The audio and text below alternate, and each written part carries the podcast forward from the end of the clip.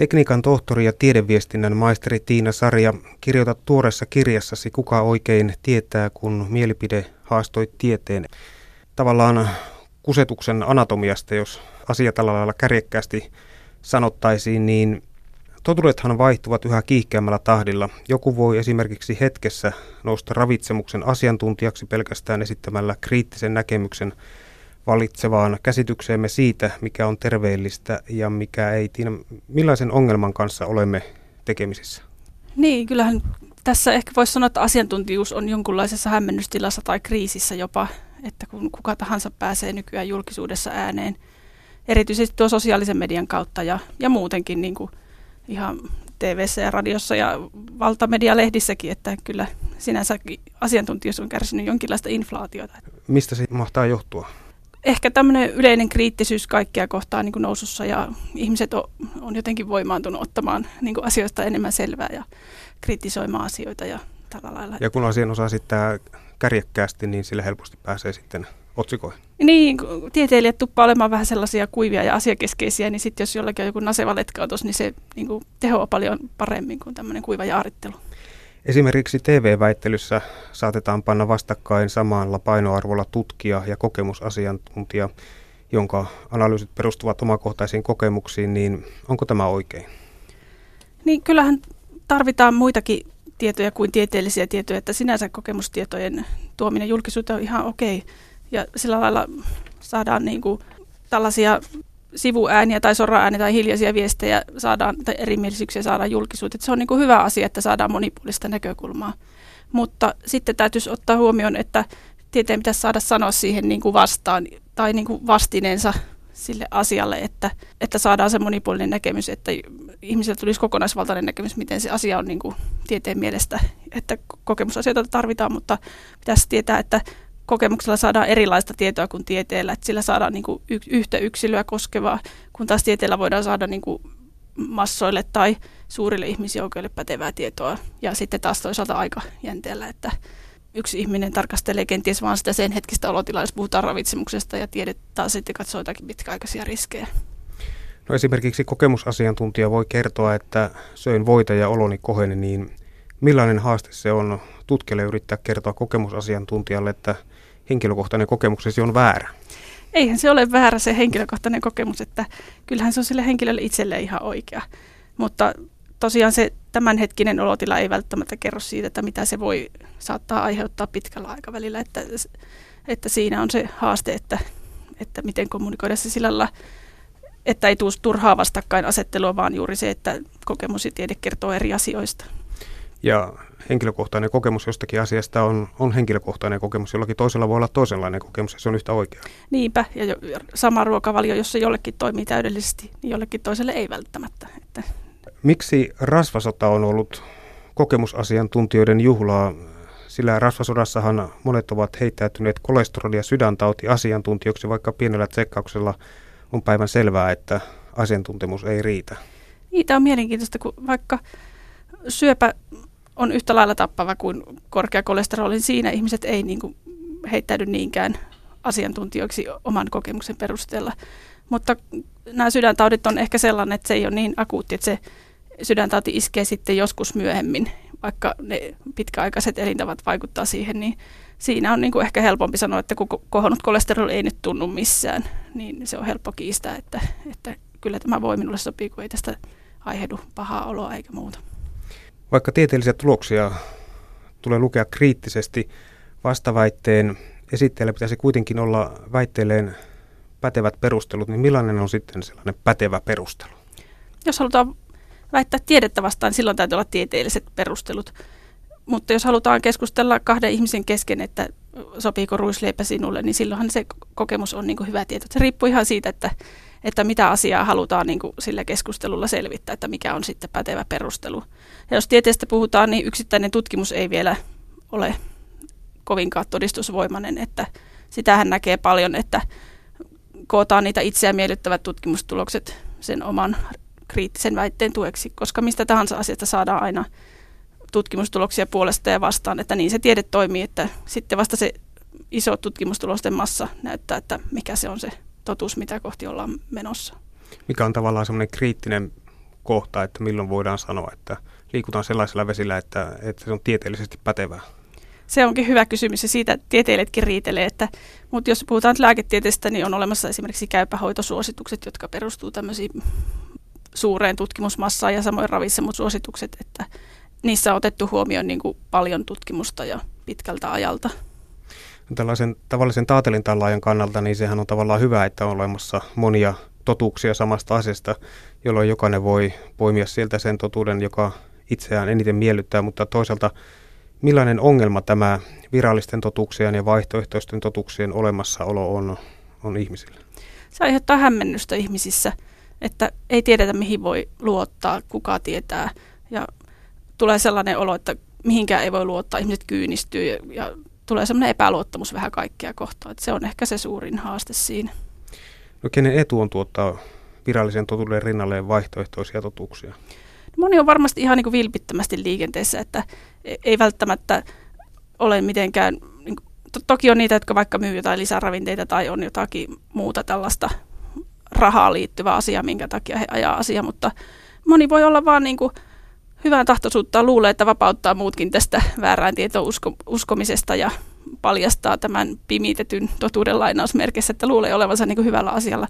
Mutta ongelma siinä on, jos antaa sellaisia neuvoja, jotka ylittää sen oman osaamisen. Silloin ollaan niin kuin vähän vaarallisilla vesillä, jos annetaan vääriä, niin sanotusti vääriä ravitsemusneuvoja, vaikka tarkoittaisi hyvääkin. Esimerkiksi margariinikeskustelua on käyty yli 30 vuotta. Silti emme vieläkään tiedä, tuleeko keijua syömällä tonnikeijuksi vai lihoko vain margariinitehtailijan kukkaro. Niin, tämä rasva onkin hyvä. Näyttää tästä ei koskaan löydetä sitä totuutta, että tosiaan vuosikymmeniä on julkisuudessa käyttä keskustella, mutta sitten jos katsoo näitä ravitsemussuosituksia, nehän ei ole hirveästi rasvan osalta muuttuneet, että pehmeitä rasvoja on niin kuin suositeltu vuosikymmeniä. Toki siinä on muuttunut sen verran, että ennenhän oli enemmän se painotus, että kaikki rasva on vältettävä, kun nyt on taas hyväksytty, että rasvaa ihminen tarvitsee ja se on tärkeää. Mutta on niin, olisi niin kiva, jos me saataisiin syödä voita hyvällä omalla tunnolla. Että me etsitään niin vaikka kiven alta ne todisteet, että voi olisi jollakin mittarilla terveellistä. Niin mä luulen, että se on se ajava voima, että voi on vaan niin hyvä, että me halutaan löytää sille todisteita, että me saataisiin syödä sitä. Kun rasva todettiin vaaralliseksi ruuassa, niin elintarviketeollisuus kehitti tuotteistaan vähärasvaisia ja rasvattomia ja sitten nousi kansanliike puolustamaan voita ja hiilihydraatit olivatkin sitten se, joka sairastutti ja lihotti ihmiset ja julkisuuden valtasivat erilaiset ristiriitaiset tiedot ja mielipiteet siitä, mikä on terveellistä ja mikä on vaarallista. Onko oikein syöminen ylipäätänsä oikeastaan mahdoton tehtävä? Jos kuuntelee kaikkia niitä ristiriitaisia viestejä, mitä mediasta saa, niin silloinhan se on mahdoton tehtävä. Mutta jos uskoo siihen, että tutkimus on antanut jonkunlaista tietoa, joka, johon me halutaan luottaa, niin silloin ravitsemussuosituksiin voi luottaa. Mutta kaikki eivät halua niihin luottaa syystä tai toisesta ja mieluummin kuuntelee näitä ristiriitaisia viestejä ja silloin se oikein syöminen voi tuntua mahdottomalta tehtävältä. Ja erityisen kiehtovahan median mielestä ovat sellaiset uutiset, joissa pahet muuttuvat hyveiksi. Otetaan nyt muutama esimerkki. Punaviinissä on sanottu olevan flavonoideja, mutta paremmin niitä saisi hedelmistä ja marjoista. Punaviinin sisältämä resveratrolin on taas kerrottu suojaavan mahdollisesti syövältä ja vanhenemista kyseinen ihminen myös hidastaa hiirillä annoksella, joka ihmisellä vastaa 400 punaviinilasillista päivässä. Alkoholin haitat ovat kuitenkin yksiselitteisesti pahemmat kuin hyödyt, vaikka kukaan muuta väittäisi, ja mediahan useasti väittää. Miksi? Tässä on varmaan sama kuin voinkin kohdalla, että olisi hirveän kiva, jos me saataisiin sellaisia tietoja mediasta, että saa juoda punaviiniä, se on sinulle terveellistä, niin mikä se kivempaa kuin punaviiniä muutenkin hauska juoda, niin sitten saisi vielä siihen niin oikeutuksen tieteestä tai jostain muusta. Ja suklaan kanssa on myöskin, että sen on uutisoitu muun muassa parantavan kognitiivisia eli tiedollisia kykyjä, häätävän ryppyjä, suojaavan auringolta, auttavan sikion kasvua, suojaavan sydäntä ja muistia, edistävän verenkiertoa, laskevan verenpainetta ja veren insuliinitasoa, lievittävän yskän ärsitystä, helpottavan kroonista väsymystä ja sen oireyhtymiä, stimuloivan lihaksia samalla tavalla kuin liikunta ja jopa laihduttavan.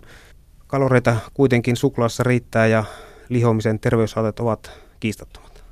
Niin, eikö olisi hauskaa, kun tämän suklaassa on sama juttu vielä, mm. että, että suklaa on vaan niin hyvä, että sille kyllä löydetään niitä myönteisiä vaikutuksia. Niin kuin äsken kävi ilmi, niin niitähän löytyy. Kyllä.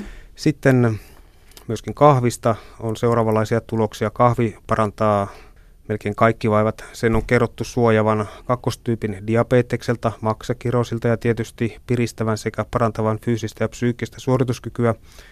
Kahvi pidentää elinikää, ehkäisee paksun suolen syöpää ja hidastaa Parkinsonin taudin kehitystä, parantaa treeniä ja muistia ja vähentää sydänkohtausriskejä ja ehkäisee kiihtiä.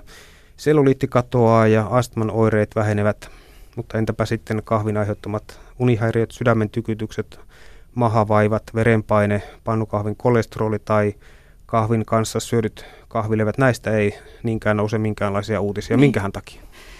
Niin, mä haastattelin tätä kirjaa varten journalismin tutkija Ulla Järveä ja hän sanoi, että, että tästä voi olla kyse siitä, että kahvin etujärjestöt ovat järjestäneet paljon infotilaisuuksia, josta on tehty sitten ehkä turhankin sinisilmäisesti ja kritiikittä juttuja, joissa totta kai kahvin, kahvialan etujärjestö ei halua tietenkään näitä negatiivisia vaikutuksia tuoda julkisuuteen, että voi olla tällainenkin tässä taustalla.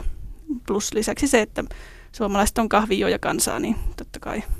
Jälleen sama asia, että halutaan kuulla hyviä uutisia ja niitä sitten myöskin tarjotaan ja niitä sitten luetaan Kyllä. ja sitten niihin vielä uskotaan. Ei kuulosta yhtään hassumalta, että juomalla punaviiniä ja kahvia ja syömällä suklaata saa terveen ja pitkän elämän. Niin, ihminen nokkala kyllä keksii kaikenlaisia tekosyitä paheilleen. Yle puhe. Tekniikan tohtori ja tiedeviestinnän maisteri Tiina Sarja, puhut tuoreessa kirjassasi Kuka oikein tietää, kun mielipide haastoi tieteen myös ruokatrendeistä. Ja ennen niin edistykselliset einekset ovat nyt muuttuneet lihottaviksi lisäainemössöiksi. Elintarviketeollisuus poistaa tuotteistaan kilvan lisäaineita, koska nyt lisäaineet nähdään pahempana vihollisena kuin rasva ja suola. Trendejä tulee ja menee, joten terveyttä vaaliva kuluttaja on aika lailla hämillään siitä, että mitä kulloinkin voi syödä. Tämähän se on se hämmennystila, että on niin hankala näiden ristiriitaisten tietojen keskellä sitten ottaa selvää, varsinkin jos ei ole itse ollut tutkijana tai ei muuten ole perehtynyt tieteeseen, niin voi hämärtyä se, että mikä tieto onkin sitten tieteestä peräisin ja mikä on taas joltakin kriitikolta tai kokemusasiantuntijalta. Tämä on ja, hämmentävä tilanne. Ja mediahan on sitä varten, että median pitäisi tätä asiaa selkeyttää eikä suinkaan hämmentää. Mennään tuohon kohta, kohta tarkemmin. Maito on tuomittu milloin milläkin perusteella. Jos ei muuten, niin se on prosessoitu pilalle. Prosessoitu ruoka on taidettu jopa nostaa laihdutus- ja fitness-ryntäyksessä kaiken pahan aiheuttajaksi. Miksikään? Siinä on varmaan taustalla sitä aika yleistä nykyaikana, että suuryrityksiä kritisoidaan aiheesta tai aihetta. On sellainen näkemys, että suuryritykset haluaa mahdollisimman halvoista raaka-aineista tehdä tuotteita, joita ihmiset ostaa sitten. Ja sitten ne on tietenkin epäterveellisiä, kun ne on tehty jostakin halvimmasta mahdollisesta raaka-aineesta ja prosessoitu niin jollakin teollisella prosessilla, että nähdään, että elintarvikeyritykset haluaisi vaan saada voittoa ihmisten terveyden kustannukset. Mä luulen, että tällainen ajattelutapa on siinä taustalla, miksi se prosessoitu ruoka nähdään niin pahana. Ja prosessoitu noin terminäkin on varsin mielenkiintoinen. Eikö lähes kaikki ruoka ole prosessoitua? Miksi samat keittämiset ja paistamiset isossa mittakaavassa ovat sitten haitallisempia kuin kotona keitetty ja paistettu? Niin, toki jos prosessointi tällaisessa teollisessa ruoassa on sitä keittämistä ja paistamista, niin tuskin se on niin kuin sen vaarallisempaa, mutta toki teollisuudessa on sitten käytössä monenlaista munkinlaista kemiallista muokkaamista ja muuta. Ja siinä varmaan tulee se, että me ei ymmärretä, mitä siellä tehdään. Niin silloin kaikki tuntematonhan pelottaa meitä. Niin se varmaan on se syy, miksi mieluummin sitten jätetään ottamatta ne lisäaineet ja prosessoidut ruuat. Että se on jollakin tavalla ehkä turvallisempaa sitten tietää ainakin, mitä syödään. No minkälaista on sitten prosessoimaton ruoka? No sekin on hyvä kysymys.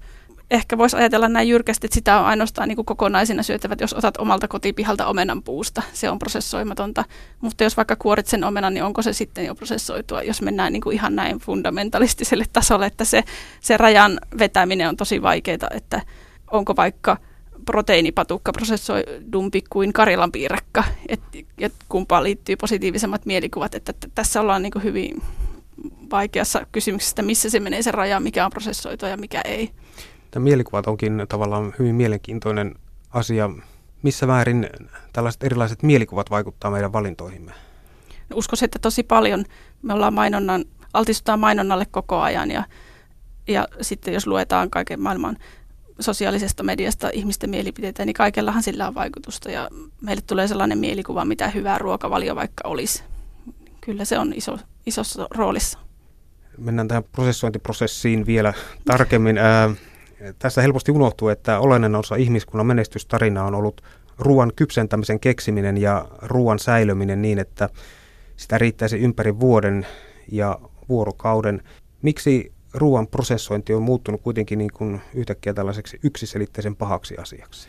Ruoka on nykyaikana ihmisille jopa niin kuin uskontoon verrattavissa oleva asia. Ja silloin on niin kuin helppoa ottaa, että prosessoitu on se paholainen ja luonnollisuus on se hyvä asia, mihin haluamme. Silloin kun on tällainen ideologia, missä on sel- selkeät asiat, että luonnollinen ruoka hyvä, prosessoitu ruoka paha, niin sitä on niin kuin helppo toteuttaa ehkä arjessa, että sillä perusteella valitsee sen ruoan. Ja tällainen ideologia vapauttaa niin kuin ajattelemasta, että ei välttämättä tarvitse aina joka käänteessä tutkia, että onko tämä prosessoitu ruoka vaikka sittenkään niin epäterveellistä, vaan jos on tällaiset selvät kategoriat, ihminen tykkää, että asiat jollakin selkeällä tavalla, niin se helpottaa elämää. No mennään sitten tähän luonnollisuusteemaan.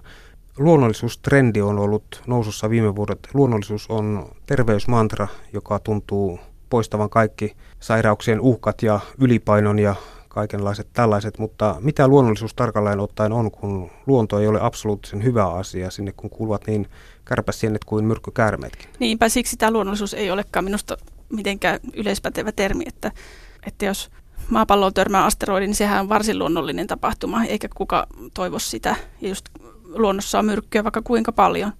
Mutta edelleen vetoisi siihen, että se jotenkin vapauttaa meitä, antaa selvät kategoriat. Ja tästä voisi muuten sanoa sen, että luonnollisuuteen ja luontaisuuteen on tekeillä iso standardi, jota ajaa sellaiset yritykset, jotka haluaa käyttää sitä markkinoinnissaan hyväksi, että se on tarkalleen sitten siinä standardissa tulee olemaan määritelty, että millä tavalla elintarviketta voi käsitellä, että sitä saa siinä pakkausselosteessa mainostaa luontaiseksi tai luonnolliseksi. Ja Eviralla on myös omilla nettisivuillaan tähän niin olemassa ihan määritelmät. Mikä on luonnollista ja mikä sitten ei. Eräs piirre luonnollisuudessa on, että sitä käytetään sumelematta markkinoinnissa ja siinä mielessähän juuri nämä, nämä normit, mitä nyt on, on tuota luettavissa vaikka Evran sivulta, niin on hyvä asia. Sillä esimerkiksi niin luontaistuotteena myydään erilaisia pillereitä ja jauheita, jotka eivät missään mielessä ole luonnollisia. Niin, tätä mä en pysty ymmärtämään, että miten niitä voidaan kutsua luontaistuotteiksi. Se on, se on aivan käsittämätöntä. Mikähän tässä mahtaa olla juuret tällä, tällä asialla? No, epäilisin, että se liittyy siihen, että, että ne on ikään kuin luonnollisempia vaihtoehtoja kuin lääkkeet. Että jos lääkkeet tehdään tämmöisillä kemiallisilla prosesseilla, mitä on ihmisen vaikea ymmärtää, niin joku luontaistuote voi olla kasvista puristettu, että okei, okay, onhan se siihen verrattuna luonnollisempi, mutta kuitenkin minusta se on aika kaukana luonnollisesta. Ja aika tavalla prosessoitu. Niin, sekin vielä. Media rakastaa erimielisyyksiä ja asioiden kääntymistä päälailleen, koska sellainen vangitsee yleisen huomion. Mikäpä voisi estää utiliasta mieltä klikkaamasta otsikkoa, jossa väitetään, että olemme luulleet aina väärin. Tähänkö se perustuu? Niin, tästä on hyvä esimerkki lohi, että meille on kautta aikojen sanottu, että kalaa pitäisi syödä ja kala on terveellistä, mutta sitten jossain vaiheessa tuli näitä tietoja, että kalassa onkin kaikenlaisia ympäristömyrkkyjä, vaikka elohopeaa. Niin onhan se sellainen tieto, joka meitä niin kiinnostaa, että joku asia, minkä me luultiin olevan hyvää, niin se muuttuukin pahaksi. Totta kai se on kiinnostavaa ja totta kai siitä media haluaa kirjoittaa ja totta kai yleisö haluaa siitä sitten lukea, että näin se vaan menee. Ja joskus jää taustat tarkistamatta no sekin, medialla. sekin on tietenkin, riippuu mediasta ja onko kyseessä lyhyt juttu vai pitkä juttu, mutta näinkin voi joskus käydä. No faktoja luettelevaa tekstiä ei aina kukaan jaksa lukea loppuun ja media hakee uutisiin näitä vastakkainasetteluja ja tarinaa ja draamaa ja hyvää ja pahaa ja sankareita ja konnia, niin onko tarinaa kerrottava ja draamaa rakennettava vaikka väkisin, että mediatuote, mikä se kulloinkin on, niin se myy. Siihenkö se perustuu? Siltä näyttää, ja tarinathan on hirveän kivoja, ja niiden kautta voisi myös jakaa tietoakin, että en mä tarinoita vastusta, niin niiden kautta on niin kuin hyvä jakaa ihmisille tietoa, ja niistä saa semmoisen koukun, että jos vaikka kerrotaan jatkokertomusta mediassa ikään kuin aina uusi tieto tuo uuden käänteen siihen tarinaan, niin se on ihan hyvä tapa kertoa, kunhan pysytellään sitten niissä tosiasioissa uutisten kyseessä ollessa. Tehdään selväksi, milloin on kyseessä niin kuin se pite ja milloin on niin kuin, tavallaan tarinan muotoon puettu fakta. Millainen ongelma on se, että valtamediassa näennäisiä tieteellisiä kiistoja esiintyy eniten aiheista, jotka koskettavat ihmisten jokapäiväistä elämää? Mistä, mistä se tavallaan kertoo? Ne on helppo kiistää, koska meillä on niistä omia kokemuksia, että eihän meillä mistään alkuräjähdyksistä, sun muista mustista aukoista ole mitään kokemuksia, niin eihän me niitä voi kiistää samalla tavalla. Jos meillä on kokemusta, että josta joku ruoka-aine ei minulle sovi, niin totta kai se on helpompi kiistää. Ja kyllä olisi varsin mielenkiintoinen, jos joku olisi niin kuin alkuräjähdyksen kokemusasiantuntija, niin sillä voisi päästä kyllä otsikoihin. Kyllä. Esimerkiksi puolijohteen luonteestahan ei, ei myöskään väitellä, kun kenelläkään ei ole omakohtaista kokemusta tästä aiheesta. Eli siinä hyvä vinkki jollekin, joka haluaa päästä myöskin otsikoihin, niin siinä on markkinarakoa. Mediastahan tuntuu puuttuva myös tyysti ne tutkimustulosten uutisoinnit, jotka vahvistavat jo aiempia tuloksia, koska ne eivät ole uutisia. Minkälainen ongelma tämä on? Vääristyykö asiat? Niin ei se välttämättä ongelma ole, mutta lukijan täytyisi vain tiedostaa, että se ei tosiaankaan ole uutinen, jos joku vanha tulos vahvistuu, että vaan se on paljon kiinnostavampaa, kun tulee jotakin ihan uutta tietoa.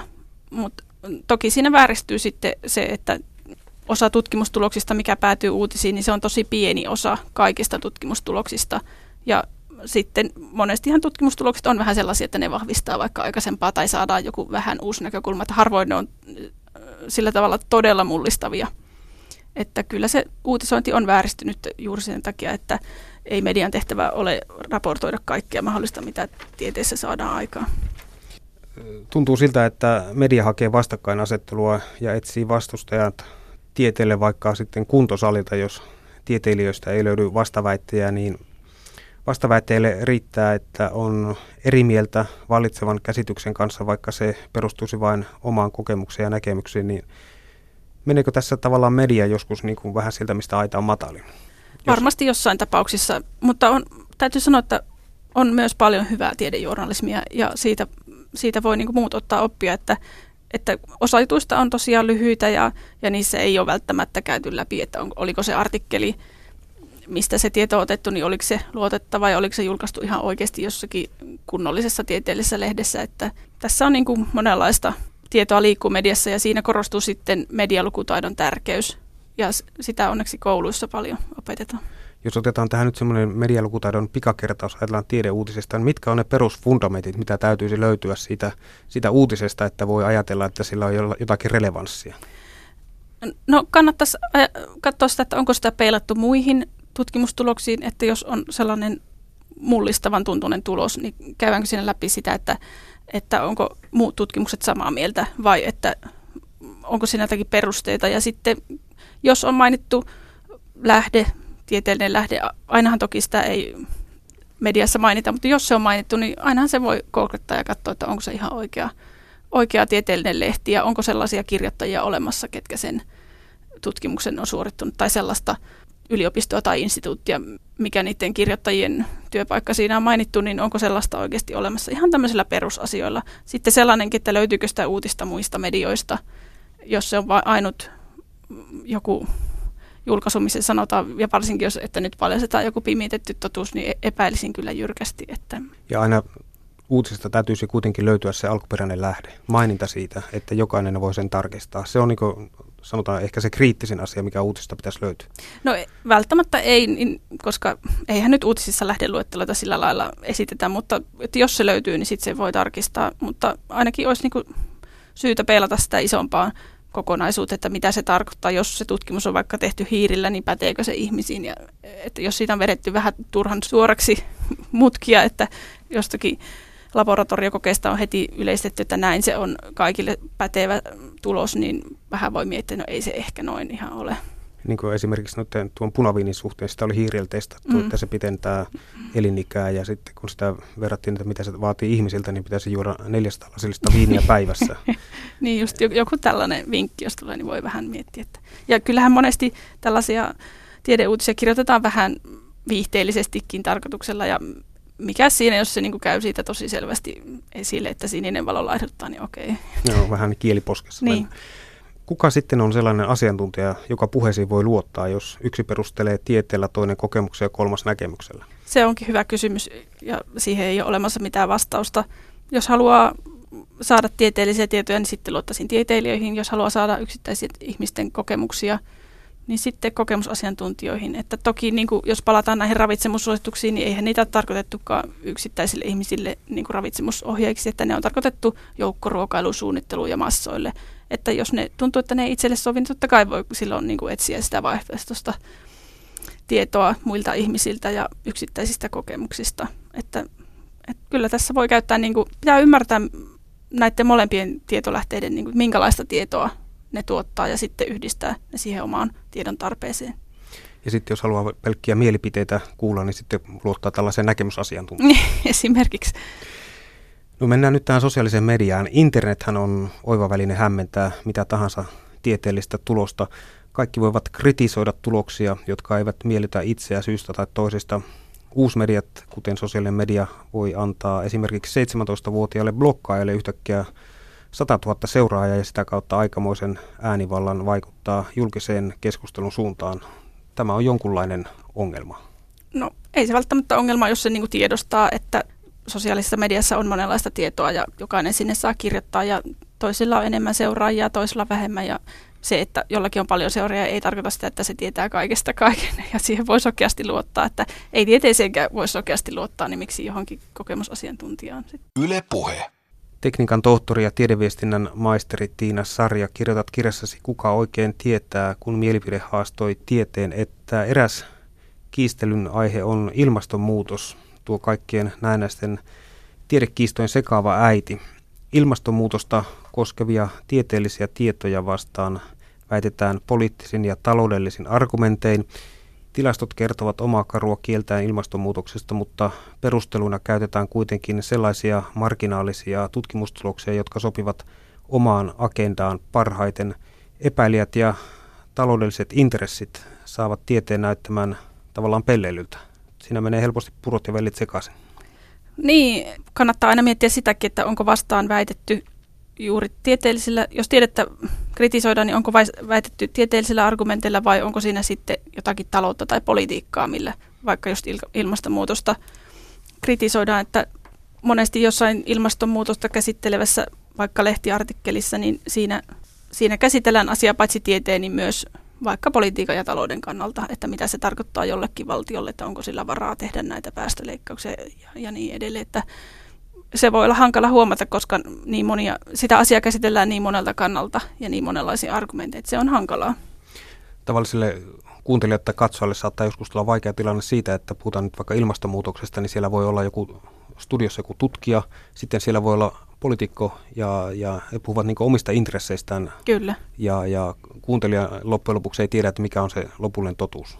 Se on se hämmentävä ja hankala asia tässä, että jos vaikka ilmastonmuutoksesta onkin tieteilijöiden kesken suurta yksimielisyyttä, että se on ihmisten aiheuttama, niin emme silti välttämättä tiedetä, että mitä sille pitäisi tehdä. Että mikä on se järkevin tapa, miten meidän kannattaa siihen vastata. Että siinä se on niin monimutkainen ja hankala kysymys, että kyllä siitä vähän kuuluukin hämmentyä. Hmm. Ja ilmastonmuutokseen juuri liittyy tällaisia valekiistoja, ja, valekiistojen luojien motivina on viivyttää poliittisia toimia, kuten hiilipäästöjen rajoittamista. Millainen ongelma tällaiset valekiistat ovat?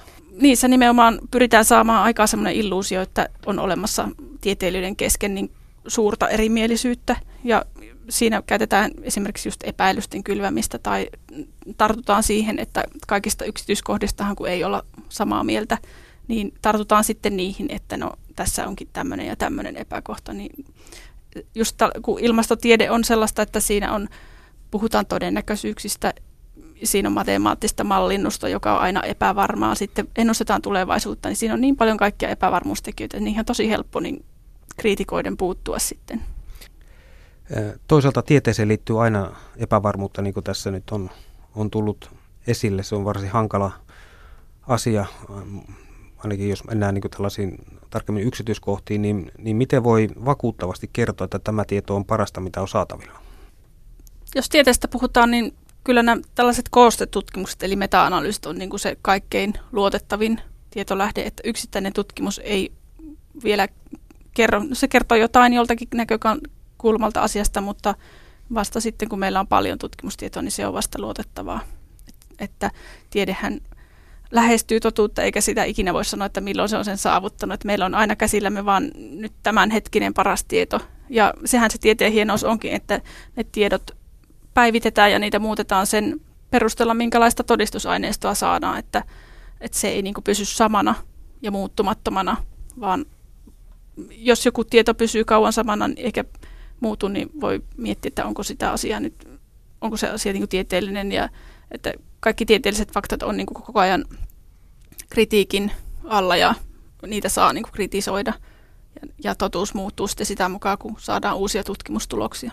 Niin, millainen onkaan niin kuin totuus totuudesta? Onko totuus tavallaan liukas ja se, se muuttuu sitä mukaan, kun tietomme lisääntyy? Niin, kyllä se vähän tällä on, että se on suhteellista ja miltä kantilta asioita katsotaan. Toki niin kuin yksinkertaisista asioista on olemassa totuuksia, mutta jos nyt puhutaan tieteellisistä asioista, niin se on vähän sellainen liukas ja siitä ei oikein tahdo aina saada otetta, että mikä on se lopullinen totuus. Voiko totuuteen luottaa, jos tieto onkin vain sen hetkinen perusteltu uskomus? Kyllähän tämä meidän yhteiskunta jollakin tavalla perustuu luottamukseen. Meidän täytyy voida luottaa tiettyihin instituutioihin, vaikka poliisin tai tieteeseen, että jos me ei luotettaisi mihinkään, niin kyllä se olisi aika, aika kyynistä. Johonkin täytyy vaan luottaa ja hyväksyä se, että asiat muuttuu kuitenkin, että ymmärtää sitten, mitä se tieteellisen tiedon luonne on. Että ja jos johonkin kannattaa luottaa, niin mieluiten sitten tieteeseen. No tietyissä kysymyksissä, että ei toki tiedekään selitä kaikkea, että tieteeseen ei saa luottaa sokeasti, että sen haluan sanoa, että, että tieteisuskovaisuus ei sinänsä ole kovin järkevää, että vaan pitää ymmärtää, että minkä tyyppistä tietoa sillä voidaan tuottaa. Tiina Sarja, kumpaa sinä kuuntelisit mieluummin sitä, joka sanoo, että minä tiedän, mikä on totta, vai sitä, joka sanoo, että en tiedä, mutta olen perehtynyt aiheeseen? Niin, tieto lisää tuskaa siinä mielessä, että perehtyy tarpeeksi johonkin aiheeseen, niin voi olla hankala muodostaa jyrkkää mielipidettä siitä asiasta. Että sinänsä luottaisin siihen enemmän, joka myöntää, että en tiedä kaikkea.